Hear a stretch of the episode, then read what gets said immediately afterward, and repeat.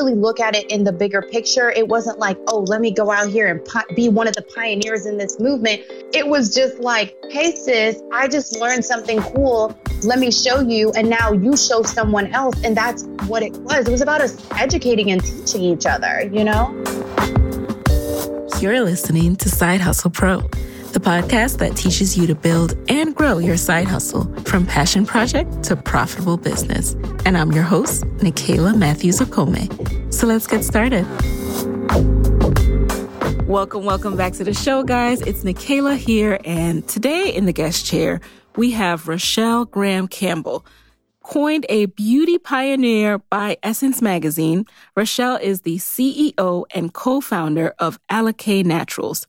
From struggling college student to YouTube sensation with over 16 million views, Rochelle is a millennial beauty boss who made getting to the root of you her mission when she took a $100, that's right, $100 initial investment that she earned waiting tables to convert her kitchen into her first laboratory. Composed of the richest natural and organic ingredients, Alikay Naturals is one of the fastest growing beauty brands. The award-winning products are currently available at select Target, Rite Aid, Walmart, JCPenney, and CVS stores. And we're going to get all into Rochelle's journey today. So welcome to the guest chair, Rochelle. Hi, thank you for having me. Of course, it's been a long time coming, right? But yes. Let's take it back for a second. What is your earliest memory of having an entrepreneurial spirit? I would say my earliest memory was when I got in trouble in elementary school for selling candy on the school bus and in between classes, because first of all, I used to just get candy in bulk anyway from Costco. And so I was like, what am I doing with all this candy? I was making money. So I would literally fill my backpack and I would beg my parents to take me on the weekend to buy candy. And I was selling it on the bus. And I had such a large customer base there that I started selling them in between classes. And that's when I got caught and I got in trouble. They called my mom and my mom was like, I don't see the problem. You guys sell candy in the cafeteria anyway. Right. So what is the issue? So yeah, she defended me, but of course I had to stop. But I was making those quarters, okay? You were competition. They were hating. They were just... I'm mad that you call it your customer base. Yes. You were like, I would tell my parents, my customers want more pixie sticks, Mom. So where did it go from there? What was your initial career path as you went through school and were determining what you were going to be when you grow up? Yes. So I always wanted to be a lawyer. I have always wanted to be an attorney. As far as even when I was a little girl in Jamaica, that's always been my thing. My mom used to say she wants to be a doctor when she grows up. And I'd be like, well, I want to be a lawyer when I grow up. And so we were both on a mission to become those things. And yet once I got into undergrad, I realized that, I didn't really enjoy pre-law as much as I thought. And I also didn't enjoy my finance classes. I more so gravitated towards the marketing classes and African-American studies and women's studies, things like that.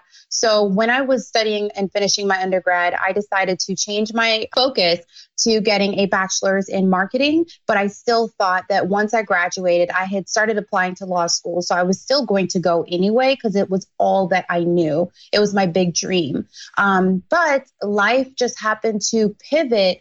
I was in, I believe, my third year in undergrad, and that's when I started my company, Alikay Naturals, on by whim. But I was on the other side of things, still working all of these other side jobs just to keep myself going, to pay for myself to go through school, because at that point, my mom could not financially support me to go to college because she was finishing up her medical program. So I was waiting tables at Olive Garden, which thank God, because that of course ended up funding my business.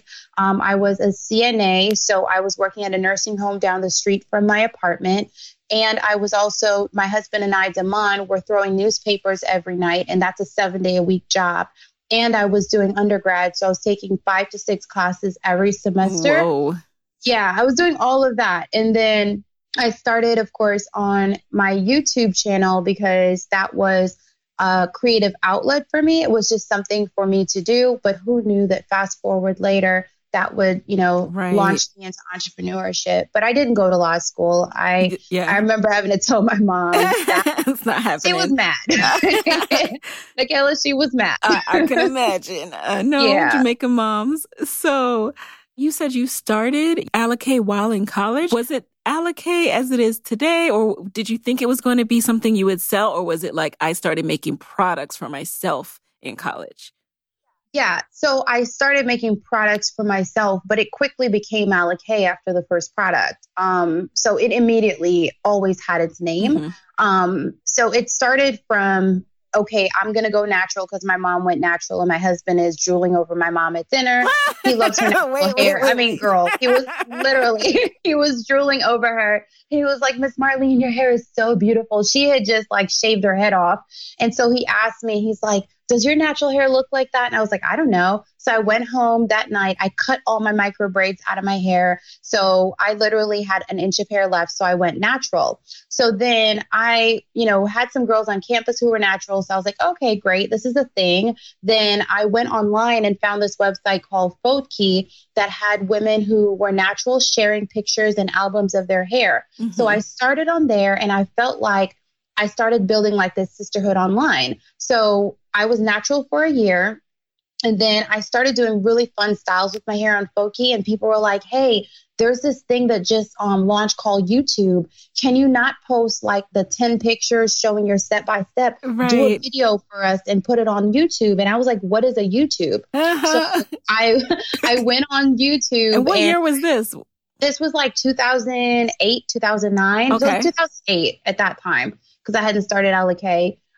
So I went on YouTube and I was like, okay, I had this like little raggedy red camera and I used paper towels and toilet papers to stack them to make my tripod. And I recorded this video of my natural hair doing a puff. And all the girls from Fotki went over to YouTube to watch me. So I was one of the first hair vloggers on YouTube, period. There were like 5 of us over there trying to figure this thing called YouTube out. And we would have to, YouTube only allowed 7-minute videos. So we were doing multiple 7-minute videos just to get our tutorials out. But that really built me into this natural hair community because I realized, whoa, I love to help people. And everything that I was learning about my hair and my beauty and my natural hair, I wanted to teach everyone else. So fast forward a year later, after doing 1,001 videos, like these were officially my sisters and still to this day are. Like I love my YouTube subbies. But fast forward a year later, I had damaged my natural hair so bad because I colored it 6 times in 1 year. Oh, whoa. Exactly. I went ham. And then I did a texturizer in my hair because at that time, people were still gravitating towards like the curly look, which is so over, of course, now. But so I decided I got to do a second big chop. So I did my second big chop live on YouTube before going live was a thing. And I posted it and I said, you guys, this time I'm not going to use any chemicals, no chemicals at all, no chemical-based products. And I was like, you know what? I'm going to only use natural and organic ingredients. And I'm going to make sure I understand what I'm using because I need to grow this hair back quickly. Mm-hmm. And something you said too reminded me. First of all, I remember Fotki. I called it Fotki. I didn't know what it is. Me and too. Guys, and if you're like, what is that? Don't worry. I don't think it exists anymore. It was like F-O-T-K-I. I don't think it exists, but just know it was where us natural girls saw, different hairstyles before people could do videos about it. Now, as you were working on YouTube, one of the first doing this, were you still in college at this point or had you graduated and were working full time, but still doing your YouTube and serving people that way? Nope. I was still in college. Okay. In fact, what a lot of people don't know is I ended up having to extend and do an extra year in college just because of my business that I was about to launch, that next year sucked me in. Ooh. So I was still in college and I still was working all of these jobs. It wasn't until Alikay actually got started that I started to drop my side hustle. So we stopped the newspapers first. Then I stopped doing the CNA thing because they weren't being flexible with my hours. Mm-hmm. But I was running Alikay and working at Olive Garden and doing my YouTube channel all at the same time. And were you selling your products at this point, or were you just about to start making them and showing your YouTube audience, like, here's how I make them? Yep, I was just about to start. So it was, that second big chop is actually what inspired me to even make my first product, because as a college student, I was going to, once I went to like the holistic or natural stores, all of the products were so expensive. Like they were, for an 8-ounce jar, they were like $40 yes. for you to get the natural stuff. And I was like, I can't afford this. And then I would look at the things that were affordable to me, like, you know, between the $10 to $20 range. And I was like, okay, I could do this. But then I would buy them and they would not work on my hair. But I could give them to my friends that have like curly hair or looser textures and it would work for them. And then also it was around the time that the Good Hair movie came out, and I started to really educate myself about the dangers of the ingredients that were in so many products our whole lives. And I was like, no. I already have fibroids and PCOS and all these other things. I'm not going to be using products that's going to, you know, cause me any other issues. So I decided to create my first product, which again, still had no idea at this point I was going to launch a beauty empire. I decided to make the Essential 17 hair growth oil, because I was bald, Nicaila. Oh, no. I had cut my hair off. I had done the second big chop, and it's like, yay, celebrate. Now what? For me to do hair videos, I needed hair. So I wanted my hair to grow back fast. So I was like, you know what? I'm going to make my own growth oil, and I'm going to get my hair to grow back fast so I can get back into these tutorials. So I decided, let me take 17 natural and organic oils and herbs. I took everything. I was like, one of these is going to work, because all of these things based on my knowledge and experience of, you know, growing up in Jamaica. So that's the thing. A lot of people say, how did you know how to formulate this? The thing is, I grew up in Jamaica and my grandmother is an herbalistic doctor. So everything that could possibly go wrong with us, she knew what herb in the back to go pick, to boil, to smash, to everything, to seep. And so I grew up seeing that we turn to nature for solutions for things. And then with me also growing up in the SDA church, it's the same thing. Everything was, you have to be clean and herb and back to Eden. Like we were, those things were forced on us as a kid. And so it was very easy for me to say, okay, I need my hair to grow back. Here are the oils and the herbs that I'm going to combine in this bottle. And one of these 17 is bound to work. So I didn't tell my YouTube subscribers at this point. I just started using the oil behind the scenes. And they were like, wait, you just did a big chop on your hair like 3 months ago. How is your hair growing back so fast? So I'm like, oh yeah, I made this oil. And they're like, what oil? And I'm like, oh, let me show you guys how to do this. So what's so funny, Nicaila, and I don't know if I've ever mentioned this in an interview, is I actually did a tutorial on YouTube showing people how to make the Essential 17 hair growth oil, which enough, yes, which of course now is the fastest selling growth oil on shelf in retail. But I tried to teach people this back then. And then I have the video and people were like, this is cute and all, but we want you to make it. And I was like, oh, crap. Okay. I always think it's so funny when, you know, once I start watching a video and it has more than 3 steps, I'm like, oh, you're funny. Yeah. So I ended up having to make it for a couple people. But but it didn't happen that easy, because I told my husband, I was like, Damon, listen, my subscribers, because that's how I feel about my subbies. I'm like, my subscribers want me to make some bottles of growth oil for them. And I want to, but he's like, babe, listen, rent is due next week. I don't care how you make it happen, as long as you don't take out of what we have to pay for rent, which I understood at that point. So I swapped a shift with a young lady, Tiffany at Olive Garden, and I worked and made an extra $100 that weekend. And I used that to buy just enough bottles, just enough oil and herbs. And I made some bottles and I put it up on my Etsy page. So I had Etsy already running, because I had another company that I was doing when in college called Nyamani Chic, where I was making earrings that are called ringleader earrings, which were super popular back then.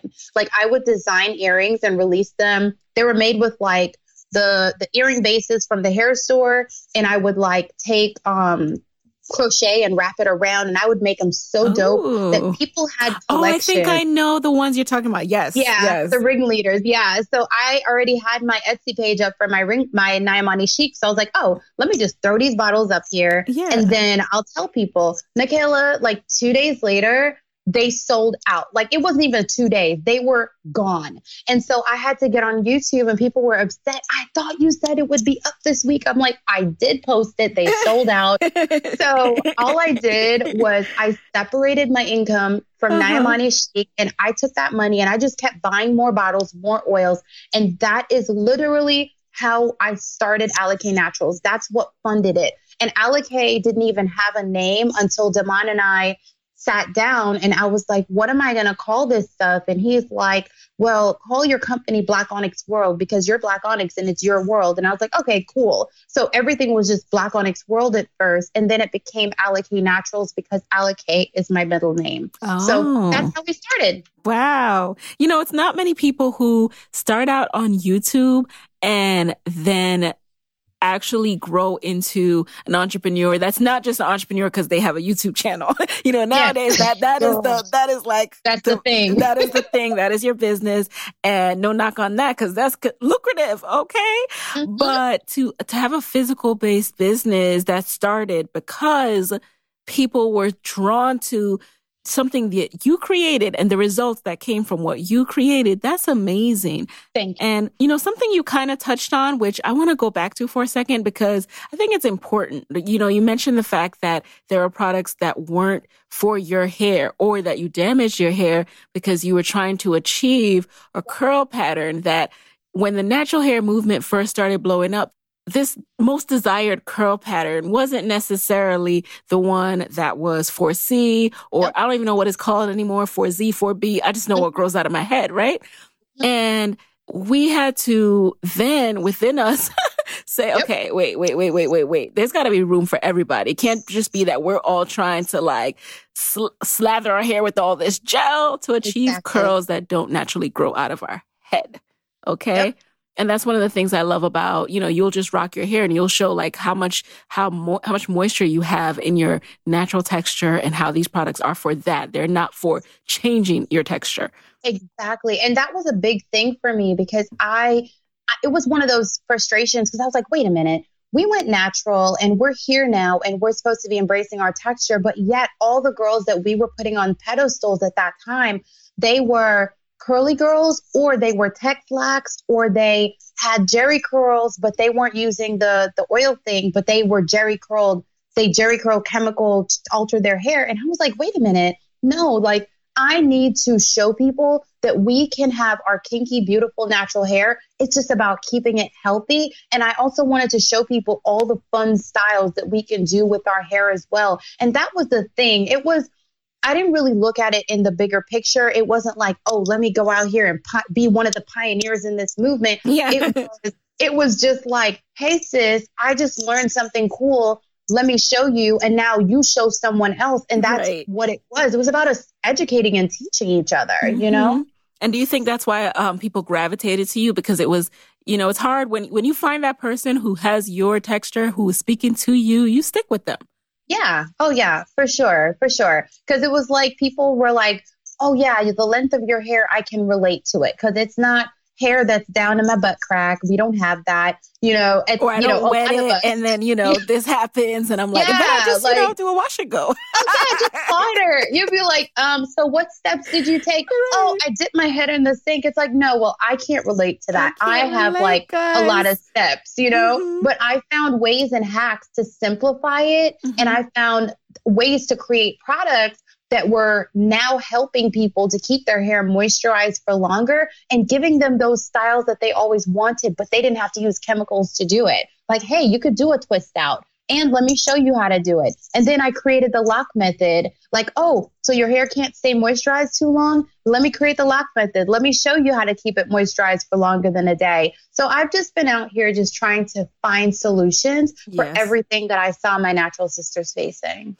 And at what stage did it go from being on Etsy to, okay, we need to create a website and their regular recurring customers coming to Alikay? Mm-hmm. So at that point, it was because we were having so many people order. And once I started to really understand the business side of things and look at what Etsy's costs were, I was like, wait a minute, you're collecting a fee and I'm driving traffic through my YouTube. Like, these are my YouTube subbies. These are your people. So I decided to, at that point, to create my own website. And of course, because I'm a DIYer, I built and taught myself how to code my first website myself. And I did my banner. I don't even remember what app I used to do my banner. Like, it was so raggedy, but my first website was blackonyxworld.com, which for my first, I think 300 or 400 YouTube videos, they all still say blackonyxworld.com because that's what I had. AlikayNaturals.com didn't even launch until maybe 2 years before I got into retail. So everything, my Nyamani Chic and Alikay Naturals both lived on BlackOnyxWorld.com for many years. Now, what was the investment at this stage? Were you still working at Olive Garden and pouring that salary into this business? So actually, I never poured any salary from Olive Garden into the business, other than the $100. Other than that investment, Yeah. Other than the initial investment, nothing. And I kept really good track of like our finances. Mm-hmm. And that's because honestly, I just couldn't afford to. Like, it would have been awesome to say, I'm going to take some money from, you know, working at Olive Garden and put into this. But you had my husband and I, who were young. I was 22 when I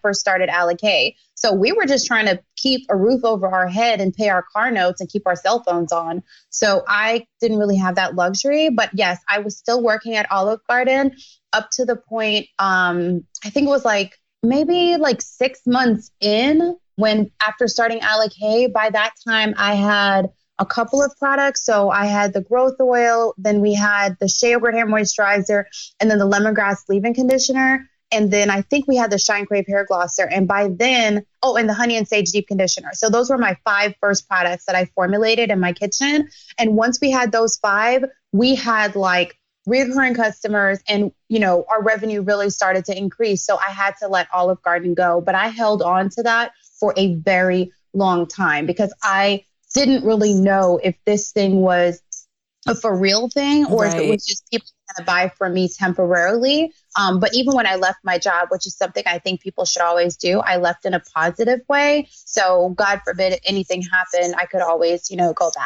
back. And were you leaving more so because you were trying to keep up with demand, or were you also in the financial position where you're making enough revenue each month to cover yourself?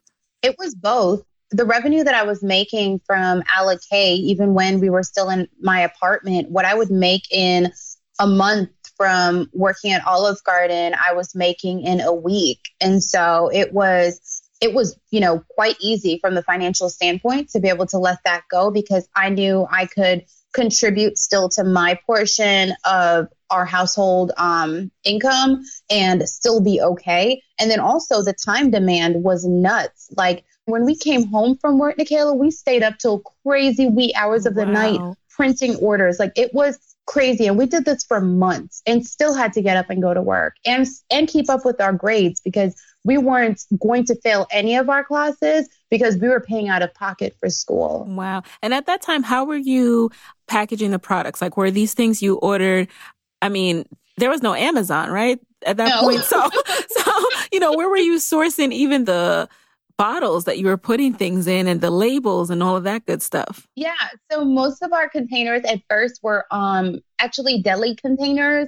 So we would get like the little deli 8-ounce containers from a local company that sold to restaurants. And then when those started to crack and spill in transit, then I started to buy on eBay a lot of my bottles. And I would also get like all my oils and herbs from different websites online and mostly from like mom and pop smaller companies, because I, even in the beginning, was always about sourcing the best quality ingredients. And I didn't want to order from like companies who were like mixing or diluting ingredients. Mm-hmm. And I would also, because we're Florida based, there's a lot of farms that are local. So I'd be able to source things from local places as well. But we were hand mixing items, and we were hand bottling. So for about a year and a half, almost 2 years, we ran Alikay from our apartment. And so we were hand mixing in the kitchen and we were hand bottling. And actually we had two rooms at this point. So our guest bedroom, we would flip the mattress up against the wall and we would put all the furniture and items in the closet. And that was our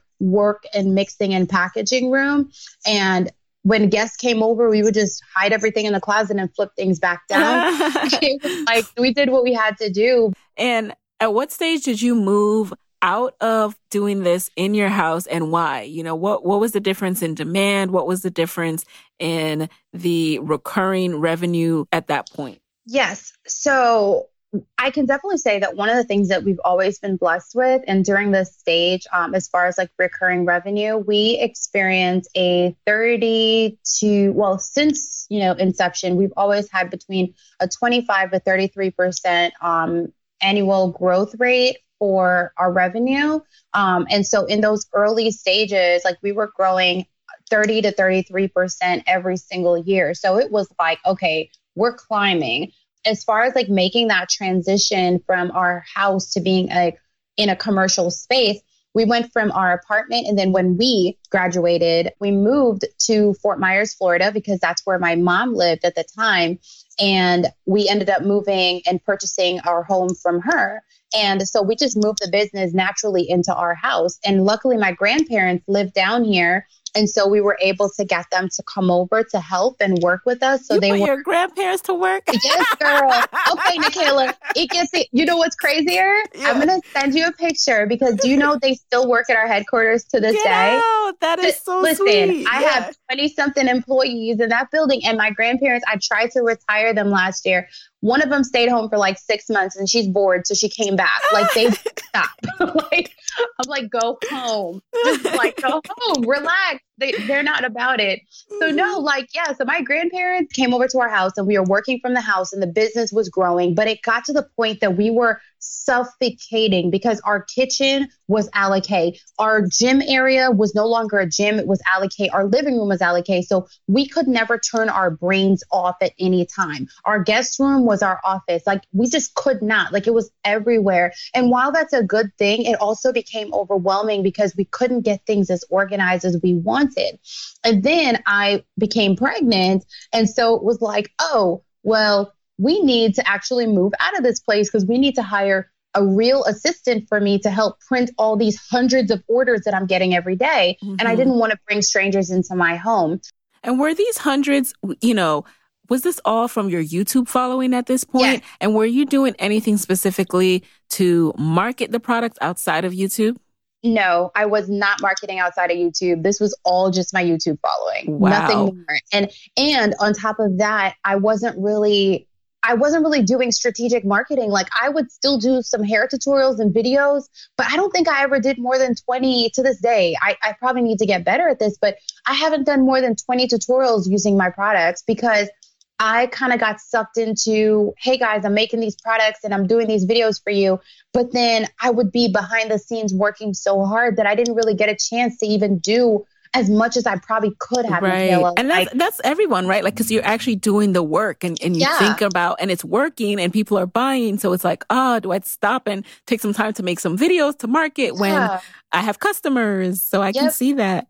Exactly. So I neglected the content side because I had to do the real work side. And then also, by the time we moved to Fort Myers, I had formulated about 60 other products. 60. Okay. Whoa, okay. Yes. So I did skincare, I did bath and body, and then people with different textures were asking me for products. So I'd make products for the curly girls, the wavy girls, the locks girls. So do you have that many to this day, or did you scale back and say, whoa, this is way too many different options?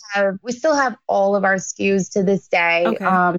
But what's kind of crazy is that after growing and adding 60 SKUs, a couple of years later, we've added candles. And then last year, after having my daughter, I launched our Baby Sapphire baby line. And then this year, we launched our new lemongrass style collection. But I took a 7-year, which is not good in my industry. I took 7-year gap between launching products. So That's not good. You're not supposed to do that. You're supposed to launch things frequently. But I took 7 years because I had so many really great products that I just didn't feel the need. I just don't believe in creating stuff for the sake of, you know?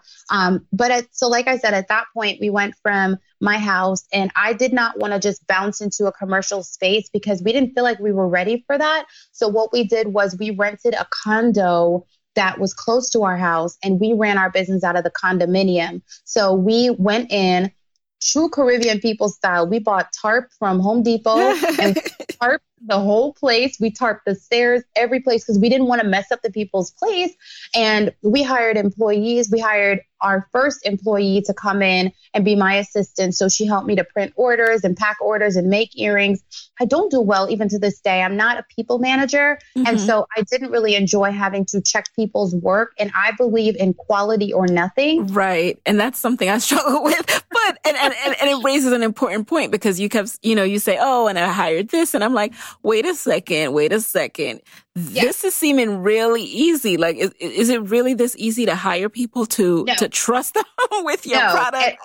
No, but that's the thing. We never allowed them to even get that close to that part of it because that was too important to us. And even to this day, the only people in the entire world that know any of our formulas at our headquarters is me, my husband, Damon, and my brother-in-law knows like the last part of one of our phases because he is our finisher at this point. But the only person in the world that knows the formulas is me and Damon. Like we've never, because I just can't, you know? Hey guys, it's Nicaila here with a quick word from our sponsors. No one ever told me when I started side hustling that I would need to be my own web designer, my own email marketing guru, my own social media manager, you name it. Luckily, I found Skillshare, and now I'm able to learn all of these new skills every single day to help me in my business and to keep me on point. Skillshare is an online learning community for creators like me and you. It has over 25,000 classes in subjects like blogging, like social media marketing and advertising, web design, and now even podcasting. That's right. I recently created the How to Start Your Own Podcast course on Skillshare, so you can learn all of my secrets, how to get started as a podcaster, plus so much more. And huge thanks to Skillshare for having a special offer just for Side Hustle Pro listeners. You can get 2 months of unlimited access to Skillshare for free. To sign up, go to Skillshare.com/Side Hustle Pro. That's Skillshare.com/Side Hustle Pro. One more time, that is Skillshare.com/Side Hustle Pro. One of the most challenging parts of being a small business has to be staying on top of the admin work. It can be a lot, guys. And that's why I want you to check out HoneyBook.com, because HoneyBook can help you spend much, much less time handling all of that administrative work and more time just doing what you love. How it works is HoneyBook is an all-in-one business management platform, so it makes it easy to streamline your process from client booking to the completion of the project. HoneyBook provides project management tools, custom branded proposals and contracts, and you can even get e-signatures and generate invoices and get paid faster, all with one online system. And that's why I've partnered with HoneyBook, so you guys can check it out for 50% off the first year with promo code HustlePro. So head over to honeybook.com and use promo code HustlePro for 50% off your first year. Again, that's honeybook.com and promo code HustlePro. So when you are mass producing something, how do you get the right ingredients in the right proportion out and manufactured without sharing the ingredients? So we still do everything ourselves.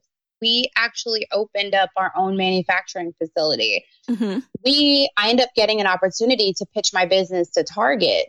And once I, got the approval from Target, we were like, oh, wait a minute, this is for real. And when Target saw what my sales were from our e-commerce, they were like, oh, we're going to put you in X, Y, and Z number of stores. And I was like, hold up, we're not ready for that as yet, because I wasn't even sure how we were going to scale from our little space where we were to keeping up with that kind of production. Yes. So we moved into, Damon and I had to make a very tough decision. This was a very critical point in our business. We said, okay, are we going to outsource our manufacturing, where we work with a contract manufacturer and we give them our formulas, and then the products that are going into Target, they can do for us and we do the rest of the products? Or do we want to open up our own manufacturing facility? So we decided to just open up our own facility. So that is how we've been able to scale and make sure that we can still maintain the right ratio and the same quality of products.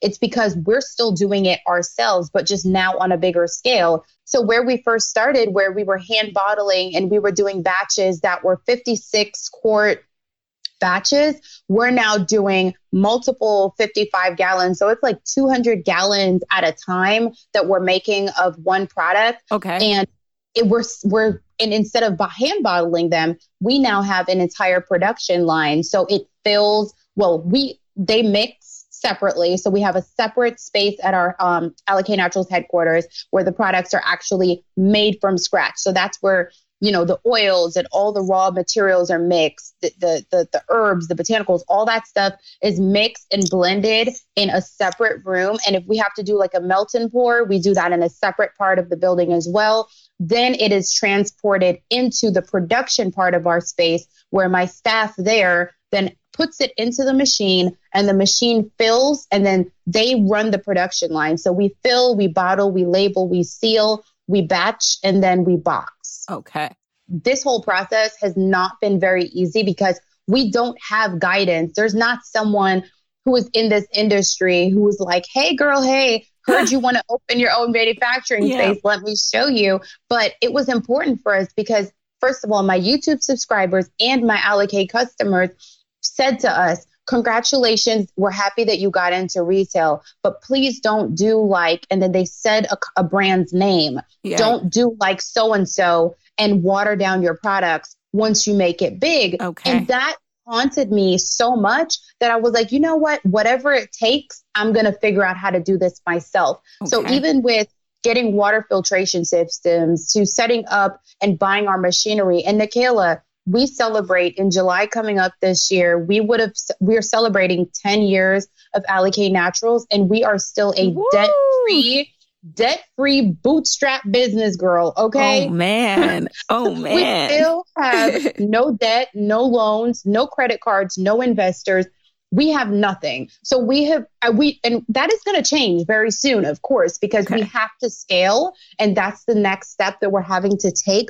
But we are very proud that we were able to buy these 6-figure machinery on our own income. And it did mean sacrifices in other areas. So we're not always as flashy, as some of the other companies or certain things that other people are able to put money into. Sometimes I'm like, dang, I wish I could, but I can't because I need to focus on the back end of things.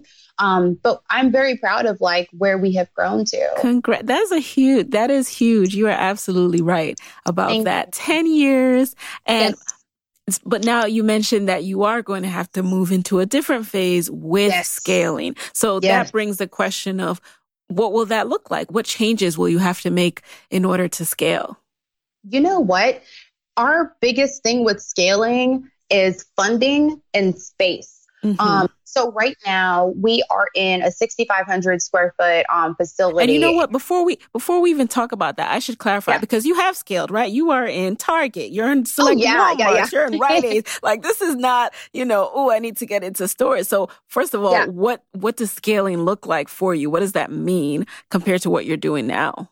Yes. So where we are currently, our brand is one of the top natural hair brands in the industry, period, which I'm really proud of. And our data shows that. We're also still one of the fastest growing brands, according to our industry data as well.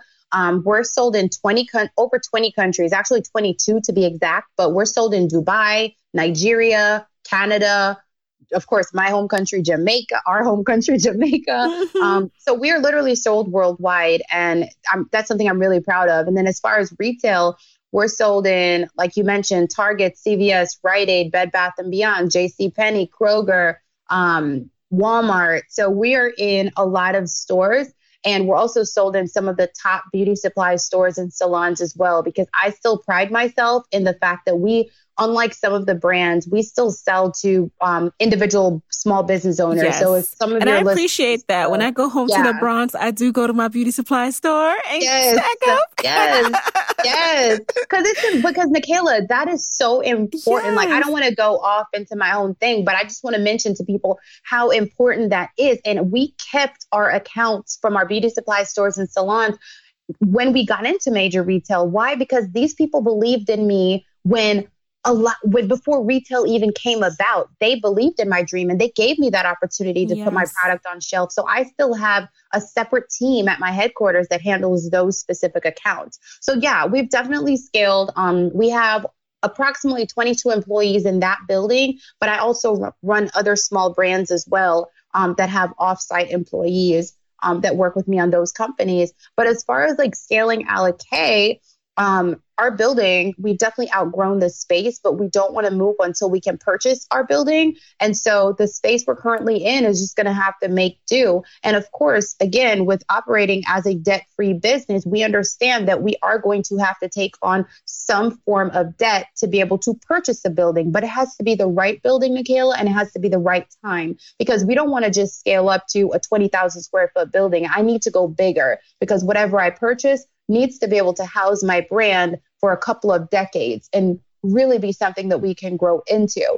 And then as far as scaling our brand, we've had to turn down some opportunities. Well, first of all, some opportunities with certain retailers approaching us, we've turned down because they're just not the right fit, or certain partnership opportunities we've turned down. In our fourth year in business, Nicaila, when we had just moved to Fort Myers and were working out of our house, a very large beauty company actually offered to purchase us for a 7-digit amount, and we turned it down. And really, why is that? You know what, girl? That money was so good. That money was like, ooh, wait a minute, are they serious? It was a great opportunity, but it was not the right opportunity for us, and we just didn't feel like that. Alikay is our baby. And so we didn't want to hand our baby over in her infancy. It was like, no, this is my baby. I'm not letting go. But I can tell you that it was such a great offer at that time. I was like, Damon, what do we do? He's like, it's up to you. And I'm like, I'm not interested. And so I had to walk away from that. Where we are now is we know that we have to receive some sort of funding in order to take the brand to where I want to take it to. But I don't know, Nicaila, truthfully, I don't know what that looks like for me. Okay. We want to make sure that we are very cautious and careful with whatever direction we go. Because number one, I don't want to lose my business. Yep. And number two, I want to make sure that whatever I'm putting together still allows this brand to be benefiting my children and my future generations for years to come. Amen. And whether that is a partial ownership funded with, partnering with someone else, but making sure that I'm still majority owner and still can control the creative vision of my brand. I don't know what that looks like, but I know what I'm not willing to do. That's good to know, because it's not often that I talk to someone who is on the cusp of, first of all, having built a debt-free business and now, has a little bit of the ball in their court to say, I know we need funding. However, I'm looking for the right funder. I'm interviewing you. Like, I'm not some entrepreneur who is desperate right now, who can't make it, who can't make any money at all without some kind of support, someone to guide me. And, obviously funding is a nuanced thing, guys. Like, I'm not saying that that's the only reason people ever get investment before anyone hits me up in the DM. But what I am saying is I don't often talk to a Rochelle who they've been doing it on their own. And now they recognize, okay, there's a new level we want to get to. And we want to finally take on this debt thing. And you're so right about it's increasingly hard to truly understand the full picture of a business. And I know this because I try to do due diligence on business, but there's just so much you can do unless you're like, send me over your tax records. Like, are you really making money? Like, it looks all good on Instagram and Facebook, but what is going on? What is really going on back there? Yeah. But I think that that's one of the concerns that I think of. I call it popular business culture. Like, there's this girl boss movement that's happening. While I'm very proud, that more women and, you know, women of all ages and also young women are being empowered to become entrepreneurs, I need people to understand, don't just focus on it being pretty for social media and everything behind the scenes is falling apart. Like, I need you to really put in the work to actually grow and structure and to build your business. Because if Instagram was to ever shut down today, and I'm not even just talking about, oh, will you still have customers? Right. Will you still have a business? Yeah. Or is your business only what you've put on social? So yep. It's very important to have that balance. And like I said, and I've heard you speak about this before, where sometimes it's very easy to get caught up in a comparative state mm-hmm. of, oh, well, you see someone else doing something. And I have to always remind myself, Rochelle, you don't ever know what is going on behind the scenes with people. Mind your business. Put your head back on your paper. Put your head back, focus on what is on your paper exactly. So you can pass your test. Don't worry about what they're doing, because yes. It may look pretty and you never know what people are having to go through. It's important. It really is. It's an important part of business. And you really reminded me today because, you know, I think every day, as someone who uses Instagram every day for business and marketing, every day you're going to be tempted. Like, what we know will be tested because of, you know, something new that we'll see. Like, oh, I wish I was there. Oh, why wasn't I invited to that? Oh, I want to speak on that stage. And, you know, I always have to remind myself that if my goal is X, then why am I focused on that? You know, yep. I want to make the best podcast possible. I want to revamp that. I want to do so much more. And I want to go the Rochelle route of making my product good. And yep. then everything else can fall into place. And everything else will fall into place. And also, not every stage needs you to grace it with your presence. Yeah. Like, it's one of those things where when you are doing the work and you're creating amazing things, people, of course, are going to flood you. They're going to say, oh, we want you to do this and we want you to do that. There was one time, Nicaila, that I did 16 events in one year. And while that doesn't sound like a lot, but I also had a baby at that time. Yeah, and so I had to be juggling, and, you know, I would fly back and literally land at midnight because I wanted to be there when Landon woke up in the morning so I could keep his life normal. And it was draining me. And when I look back, I was like, half of those events I should have said no to. Yes, mm-hmm. They wanted me there, but how did that align with my vision? So I scaled back and started to just take a couple bookings, which to this day I still do. Like, I'm very strategic with what events I go, and I teach business classes or I'm doing natural hair workshops. I carefully select because I have to think about the value of my time and right. the monetary value of my time. For me to be on a plane, packing up, on an airplane, traveling, mm-hmm. coming back, what could I have achieved in my business? What could I have done for Alikay if I had just stayed put? Yeah. You know? And also, like, for me, it's also a matter of my energy gets drained very easily. As someone who is an introvert, like, for example, if there's a week where I'm doing a masterclass or something like that, I literally don't want to think about anything else that week. Yep. So if, you know, someone's reaching out to me, I'm just saying no, just so I can be in a bubble and only focus on that thing. And a lot of people wouldn't understand that, but that is how I operate. That's how I do my best work. And I've come to understand that. And that's just how I make decisions. Yep. Okay. So back to, speaking of events though, yep. I attended the Rise Women Empowerment Conference back in 2016. And it was one of the first places I wore my first Side Hustle Pro t-shirt. So that year, you know, when I launched, I was like, I'm wearing this t-shirt everywhere. I'm branding myself. And that conference was so inspirational. It was so impactful for me. I remember you had my leak speaking. I took so many gems from it. What inspired you to start a conference? Do you still do the conference? Tell us more about that. Yes. So I, as of last year, no longer still do the conference.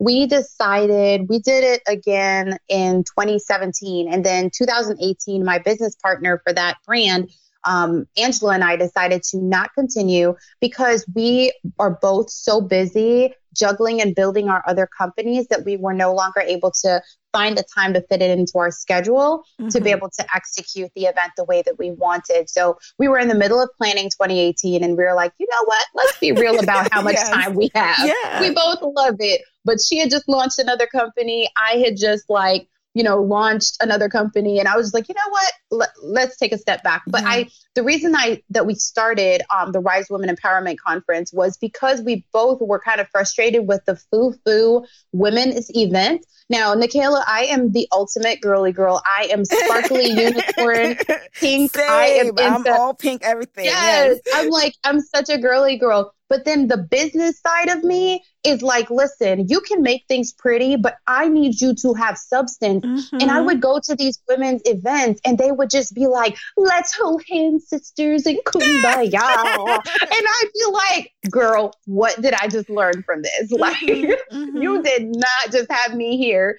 to just tell me your story and hold hands and kumbaya. I'm not inspired by things like that. I am very factual based. I want to learn. I want knowledge. Like, fill my head with something other than just like what, like, tell me, give me some tidbits, give me some tips, tell me something. And so after going to two women's events like that, I was like, is this a thing?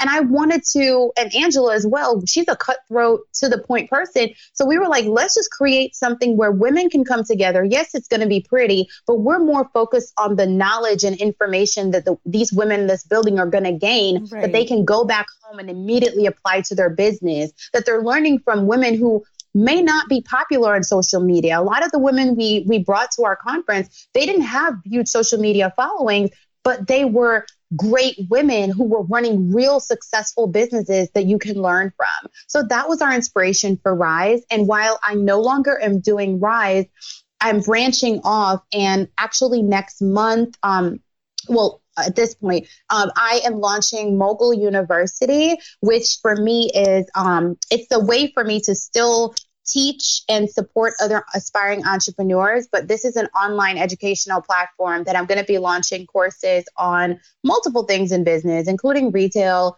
how to create products from scratch, but real products, it's not just beauty products, because I always say to people, oh, and they're like, oh, beauty products. No, I want to teach people the steps that you literally need to take to create tangible products, because there's a process. And if you are going into retail, here's the correct way. And here's how to make sure when you're creating products, you are preparing them for ever going into retail channels. And then there's just different things in business that, for instance, vending. I did my other brand, which is the FabU Natural Hair and Beauty Expo. We just had our conference in September in Tampa, and it was great. But you know how many small businesses, Nicaila, said, I would have loved to come, but I've never vended at an event before, or I'm nervous. I don't know what to vend. And I'm like, what? So I created a course for that, Nicaila, because I'm like, listen, y'all cannot be afraid of what you don't know. Mm-hmm. Let me teach you all the things that I had to learn the hard way about how to vend at an event. So I broke it down into a course. And so that really is my reason for creating Mogul, because right now I'm still I call it like I'm still in the fight of building my brand, Alikay Naturals. And so while so many people are approaching me for mentorship, my heart would love to mentor everybody, because I'm that person, but I don't have the time capacity. So what I can do is mentor the masses by creating courses based on what my particular expertise are, or the things that I'm like, you know what, I wish someone would have taught me this. Let me put it into a course and pass it on to someone else. It makes a lot of sense. Yeah, that makes a lot of sense. And, you know, speaking of that mentorship and being afraid to then put yourself out there, how did you put yourself out there to these retailers? So at what point did you say, you know what, I want us to be available in everywhere that people shop for beauty and hair supplies? Yeah. So for us, the opportunity came about because I did a business pitch, and it was my first business pitch competition. I had found out about it a week before. It was in Chicago, and I didn't even have the money to even scrape together, but me and my mom flew up there and I pitched my business, and everybody was like, you were the best pitch of the day. But the person who was Damon from Shark Tank, it wasn't a Shark Tank pitch, but he was on the panel, and everyone was like, man, you need to choose her. She won. And he was like, listen, he said to me, he looked me in the eye, said, girl, you are a marketing genius. You are a marketing beast. That is my specialty. So there's nothing I can do to help you. Even if I was to give you, he was like, what am I going to do? Just give you a couple. He's like, I'm going to invest a couple million dollars into you. He's like, it's not going to be the right direction. He's like, what you need is this. He's like, you need this. He's like, I forgot what he told me. He's like, you need X, Y, and Z type of funding. You probably have to go to this type of company. He was like, but I particularly like to invest in businesses that need my marketing help, and you do not. And I was so crushed, Nicaila. Oh, wow. Like, did not just say this. I need your money, sir. Okay. I need your help and your money. But no, like, it was so heartbreaking, but I look back at it and it's such a good thing that that happened, because from that pitch in the audience, the judge lady was like, hey, okay, so Damon is not going to be able to help this brand. Someone in this audience needs to help her. And so Walgreens, a buyer from Walgreens was there. And then also a beauty broker was there. And so Walgreens buyer said, listen, your online sales are amazing and crazy, wonderful, but we don't take on brands who are just about to launch into retail, who have never done it. Prove yourself on shelf and then we'll talk. So I said, thank you, ma'am, for the opportunity. Then I met this lady who, again, was a beauty broker. And she was like, hey, Target at the time was looking for grassroots brands, and your numbers, your sales numbers are crazy that you've been able to do that in an apartment. Let's go to Minnesota and you should pitch your business. I can't guarantee you anything, but I went, Nicaila, I pitched my company. I went by myself with this lady and her brand and her staff. And I walked in there with my little product and I pitched the heck out of Alikay Naturals. I sold all of those buyers at that headquarters. They loved me. They loved my company. They were like, who are you and what are we going to do? So they offered me a lot of stores. And I actually, this is interesting, I said no to the amount of stores they wanted to put us in, because we were going to go from being online and we were in this small space. I didn't want to fail. So I told them, can you start me off in a lesser number of doors? And they're like, sure. So they gave us 100 doors and we hit the shelf, Nicaila. Our products were flying off shelves. So they immediately increased us. And now we're sold in upwards to, I think, 16, is it like 13 or 1,400 stores? Wow. With Target, but we started with 100 doors and we just kept proving ourselves. That's so Alikay took off. And was it easier to get into the other stores from there? Was it like, hey, we're in Target? Yes. Okay. Yes, it was so easy because they saw my sales. It was, so my online sales, and this is something I tell people they have to understand, my e-commerce sales and success with my growth over time, and that annual, that increase every year is what made Target even take that meeting with me. At that time, they weren't talking to grassroots brands that much. There was a couple, but there wasn't that many. And when I got in, Nicaila, here's the thing. Group of brands got in with me that were also grassroots homebred, and only about 3 of us survived. 2 of them went out of business because they went on shelf and could not keep up with sales, and they couldn't keep up with the charges that go into being on retail. So I had to look, and it hurts my heart to this day because I saw these brands evolving because we were all grassroots together. And you think, oh my God, you got into retail. I want people to understand retail is not some beautiful fairy tale that you should play around with.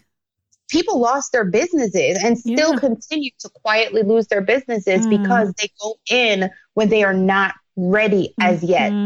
So that's not easy. And, you know, as you say that, I remember, I don't know which brand it was, but there was a brand that was in there, and it just one day it was like, I can't get this anywhere. Where is it? What's going on? It used to be at Target, not at Target, not on their website. Crazy. Craziness. So, okay, now we're going to jump into the lightning round. You just answer the first thing that comes to mind. Are you ready? I am. I think I'm ready. Okay, okay. You're ready. You're ready. Yes. All right. Number 1, what is the first resource that comes to mind when you think of a resource that has helped you in your business that you can share with the Side Hustle Pro audience? I would say Asana. I love Asana. I mean, I absolutely love the app Asana. Asana is a project management tool that I use for all of my companies. So it's easy because you're able to separate and put your projects in there. You're able to manage your tasks. It has an app on your phone. So when you can't sleep at 2 a.m. and you're wondering if your employee got something done, you can wake up and check instead of having to email them like a stalker. I'm not speaking for myself. So it's really is a great project management tool. Number two, what's been the best business book that you've read this year? I read this book called Eat That Frog. It's about pretty much not procrastinating and always just making sure that you start your day off with the thing that you least want to do. So the thing that you are dreading the most, start off your day with that, because it is going to be the one thing that is most impactful. And it's also going to take more of your energy. And it's kind of like, go ahead and just eat that frog, get it over with, stop procrastinating. So you don't have to think about it. Yeah. So you're then able to move on to the things that you really, really want to enjoy, like, you know, doing in your business. So I used to do it the opposite way. I used to do all the easy things first and say, let me get these out of the way first, and then I will get to this. And you never get to it. So. All right. So number three. Who is a Black woman entrepreneur that motivates you, who you would want to trade places with, and why? Okay, so Ava DuVernay. Okay. I don't know if that's how you pronounce her name. Yeah. But yeah, it's just because I'm really bad with names. But yeah, so I would say Ava, but the reason being is because she is coming into a white and male-dominated industry, and she is carrying all her Black magicness with her. And I think that's amazing because she's also opening doors for other people of color within the industry. But not only did she show up in her industry, but she showed up with quality. It's not, hey, I'm a Black woman, move out of my way, here I am. It's like, no. I am a creative. I am damn good at what I do. I do it well. I'm bringing you something new. It's quality. And by the way, I'm also a Black woman. So I am really impressed with the barriers that she's breaking down. So yeah, I would definitely say Ava. I like that one. Okay. What about number four? What is a personal habit that has helped you significantly in your business? Being disciplined. I am extremely disciplined. I have to be. I am my own boss. And so when that looks good and pretty, you know, for a social media quote behind the scenes, it's like some people don't know how to self-manage. And so they waste a lot of time. I get up and I get things done. I am an early bird. So now I have a 1-year-old baby and I have a 6-year-old son. So I'm up, Nicaila, before my family is up, getting emails out, getting my day structured, looking at my schedule. I get things done before they're awake. And then I use the first half of my day to go through my power checklist. Like I go hard. And for instance, this past weekend, I had to work Saturday and Sunday. Why? Because I am launching a brand new collection this week, and I had to make sure that things were in order. Nobody was standing over me and saying, Rochelle, maybe you should go back over that commercial. Maybe I did. But yeah. I am disciplined. I know it needs to get done, so right. I'm going to get it done. So yeah, discipline. Okay. And then lastly, what is your parting advice for fellow women entrepreneurs who want to be their own boss, but are worried about losing that steady paycheck? I always say that you should work and keep your steady job for a certain time, because the idea of launching and starting a business is already super stressful. So if you're able to use that job to fund your business and be that cushion in the beginning while you get through the stressful initial launch phase, then I think you should hold on to your job, at least to be able to do that. The transition point that I think you're safe to let go, I personally say, is when your side gig is making 60 to 70% of the revenue that your current position is generating on a monthly basis. Because once you get to that 60, 70%, you have proven that you can make money from this company. And now when you are able to give this business not just 3 hours per day after work, but now give it 8 to 10 to 12 hour days, you're going to make up that additional 40 to 30% and more. But I don't think it's safe when people start to just make that 10 or 20% of their income and then they just drop and let go. I don't think that that's wise, unless you're living under your parents' roof and you just have no financial responsibility. Okay. I like that very specific percentage. Thank you. Thank you so much. That's going to help people a lot. All right. So where can people connect with you and Alikay after this episode? Yes.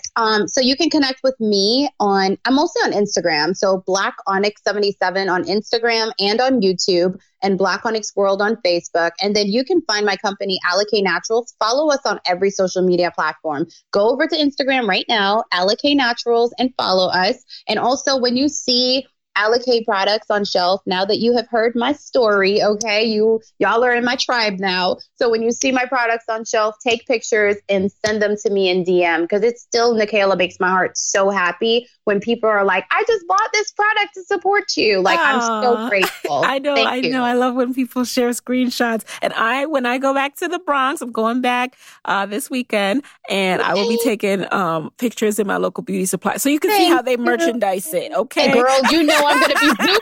I'm going to be zooming in. Wait, that's not how I told y'all to do this. Yes, exactly. All right. So, guys, there you have it. Hey guys, thanks for listening to Side Hustle Pro.